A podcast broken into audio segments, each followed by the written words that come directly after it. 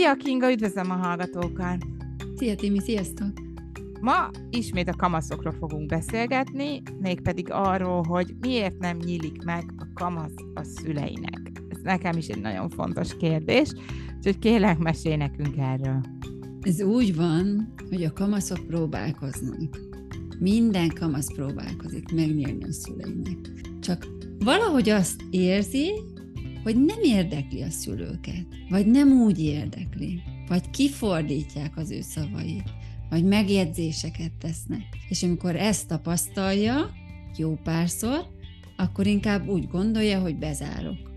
Nem mondok semmit, akkor nem tesznek megjegyzéseket, nem tudnak róla, akkor nem fáj az nekik, és akkor így szépen lassan eltávolodnak. A szülő panaszkodik, hogy miért nem nyílsz meg, a kamasz meg, hm, mert, és akkor így eltelik a kamaszkor. Ugye a szülő egyre erőszakosabb, a gyerek meg annál jobban bezárkózik. És akkor ezzel nem tudnak mit kezdeni a szülők. De milyen kommunikációból gondolja azt a gyerek, hogy a szülőd nem érdekli, vagy milyen én kicsit úgy érzem, hogy akármit mondasz, arra úgyis azt fogja mondani, hogy az megjegyzés, vagy kiforgatod a szavát, vagy túl. Tehát, hogy nem tudom, hogy mi az a kommunikáció a szülő részéről, ami megfelelő a kamasznak, hogy ezt a nyitottságát megtartsa, és ne érezze azt, hogy ő, ő fölötte ítélkezve van, vagy hogy nem úgy értjük meg. Tehát, hogy mi, milyen válaszok azok, amik elfogadhatók egy kamasznak? Elkezd mesélni egy kamasz, hallgatni kell, figyelni kell, rá kell nézni. Abba kell belekérdezni, amit ő mesél, ami őt érdekli. Nem akar megjegyzéseket hallani. Nem kíváncsi a véleményünkre, legtöbbször. Ha kell neki vélemény, akkor azt úgy is jelzi. Hanem csak figyeljünk oda, mutassunk érdeklődést, és akkor mesél. Immádnak a kamaszok mesélni. Tehát így ömlik belőlük az, hogy mi történik velük. Persze a szülőnek az már nem érdekes, tehát hogy egészen más világba él egy kamasz, meg egy felnőtt. Az, ami a kamasznak egy hatalmas nagy tragédia, hogy összeveszett a barátnőjével, mert plegykáltak róla, az neki igenis egy nagy gond.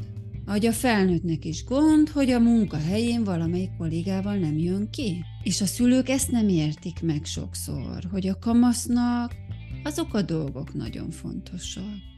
Hogy most nem tudott csetelni a barátnőjével, pedig ő nagyon akar, és ez neki a világ vége, mert el akarta mondani, mit tudom én, van egy új felsője, amit már régóta szeretett volna. És akkor elkezdi mondani a kamasz, hogy így, jaj, ez is ez történt, és akkor a szülő, ez nem nagy tragédia. Majd elmondod holnap. Nem kell most ezen így görcsölni de ő azon görcsöl, ő neki akkor az úgy rossz. Tehát, hogy amikor így nyugtatni próbáljuk, ez pont az ellenkezőjét váltja ki, mint ahogy a felnőttekből is. Tehát, ha én elmondom a partneremnek, hogy mi történt a munkahelyen, és mennyire kiakasztott az a dolog, akkor nem arra vagyok kíváncsi, hogy jó van, na holnapra kialusszátok, holnapra már nem lesz semmi gond hanem megértés, támogatást várunk. Tehát a kamasznak azzal segítünk, kicsit átveszük a frusztrációját. Hogy igen, ez most egy hatalmas nagy dolog, mit csináljunk? És akkor erre mond valamit. Tehát a megoldás, az hat hozza meg ő, hogy mondjuk nem tudod beszélni a barátjával, hogy akkor most mi legyen, mit csináljunk, most akkor ráírsz, hogy akkor ráír egy 10 percre? És akkor azt mondja, nem hívom már föl, majd holnap. És benne megérlelődik az a válasz. Aha. Tehát, hogy nem én mondom meg, hogy jaj, ráér holnap, hanem ő hoz döntést, hogy hadd érezze azt, hogy ő hatékony, hogy ő kitalálhatja. Ezzel serkentjük azt, hogy megoldásmódokat találjon az élete problémáira. Hogy nem akarjuk mi megoldani, lehet, hogy mi is ugyanazt mondjuk, de mégse ő találta ki, vagy nem ő mondta ki. Uh-huh. Hogyha azt tapasztalja, hogy igen, anyának fontos, meg apának is fontos, és akkor elmondhatom nekik, aztán közben lehet, hogy megvan a válasz, tehát felnőtteknél is, meg a terápia is sokszor arról szól, hogy hozzuk a problémát, hozzuk a problémát, meglátjuk az összefüggést, meglátjuk, hogy oppá, tényleg, lehet, hogy ez a gond, és akkor rögtön megvan a fókusz, hogy mind kell dolgozni. Mi lehet a gond? Vagy mi a megoldás? Tehát akkor tulajdonképpen hagyjuk beszélni, és maradjunk csöndbe. Igen. Nagyon leegyszerűsítve, amit mondtál. Igen, de ez hozzátartozik, nem a telefonnyomjók, nem mással vagyunk elfoglalva, akkor nézzünk rá, mutassunk érdeklődést. Ha nem is érdekel az a téma, mert hogy ne, nem tudok hozzászólni, mondjuk egy együttesről mesél, akkor is mutathatok érdeklődést. Tehát nekem nem az a fontos, hogy számomra mit jelent az az együttes, hanem a gyerekemnek mit jelent. Hogy neki az most egy jó zenekar, aki tetszik, akinek a zenéje tetszik. Meg akarja mutatni a zenét, mutassa meg, meséljen róla. És akkor a következő kérdés, ami fölmerült bennem. Ha már bezárkózott ez a kamasz, mert mondjuk már elrontottuk, mert már túl sok kérdést tettünk föl, vagy bármi, amit az eddig említettél. Akkor van visszaút? Tudunk ezen változtatni? Van esély, hogy, hogy kinyissuk ezt a bezárkózott kamasz gyereken? Van, persze. Tehát, hogy azért a kamasz, tehát a legtöbb kamasz az otthon él a szüleivel. Tehát nap mint nap vannak olyan apró helyzetek, amikor lehet nyitni. Tehát a kamasz is nyit, a kamasz nem akar egyedül lenni állandóan.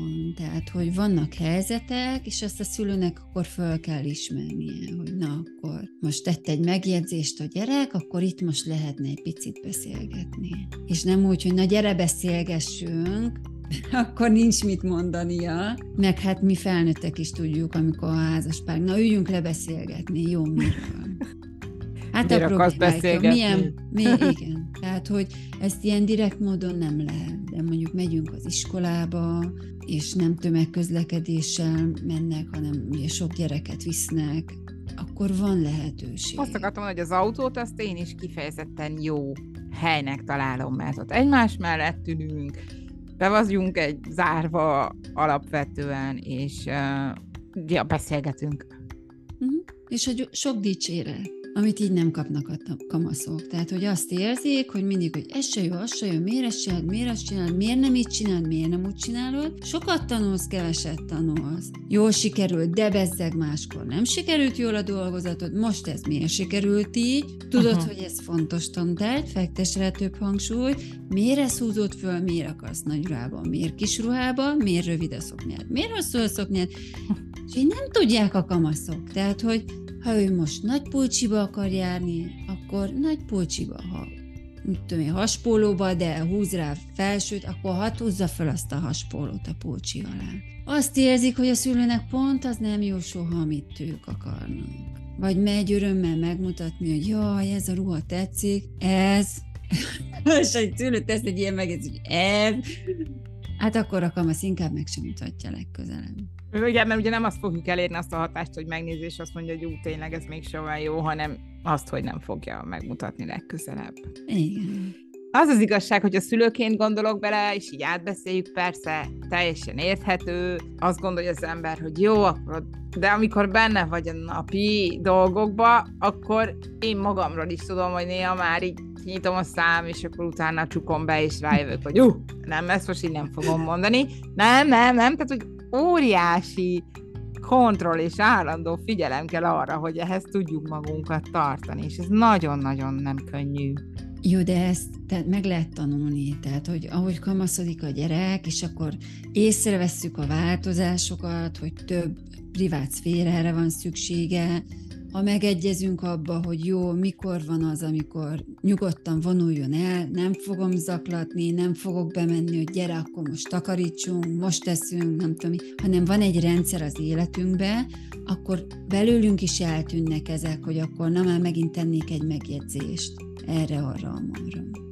Tehát így bele kell nőnie mindenkinek abba az új szerepben, hogy jó, most már nem egy kisgyerekem van, nem jön utána, nem fog csacsogni, nem fog állandóan mosolyogni. Erre nagyon sok szülő panaszkodik, hogy eltűnt az az aranyos, édes, pici gyermekem, hogy mi a baja, hogy nem mosolyogálna, hogy már nem jár a szájálna. Igen, mert nő, változik, és már nem akar állandóan csirépelni otthon. Már nem akar állandóan a szülővel lenni. Már nem akarod lenni a konyhába, a takarításnál, nem akar mindenhol a szülővel menni. Igen, nehéz ezt elfogadni, de ez van. Nő is ki fog repülni.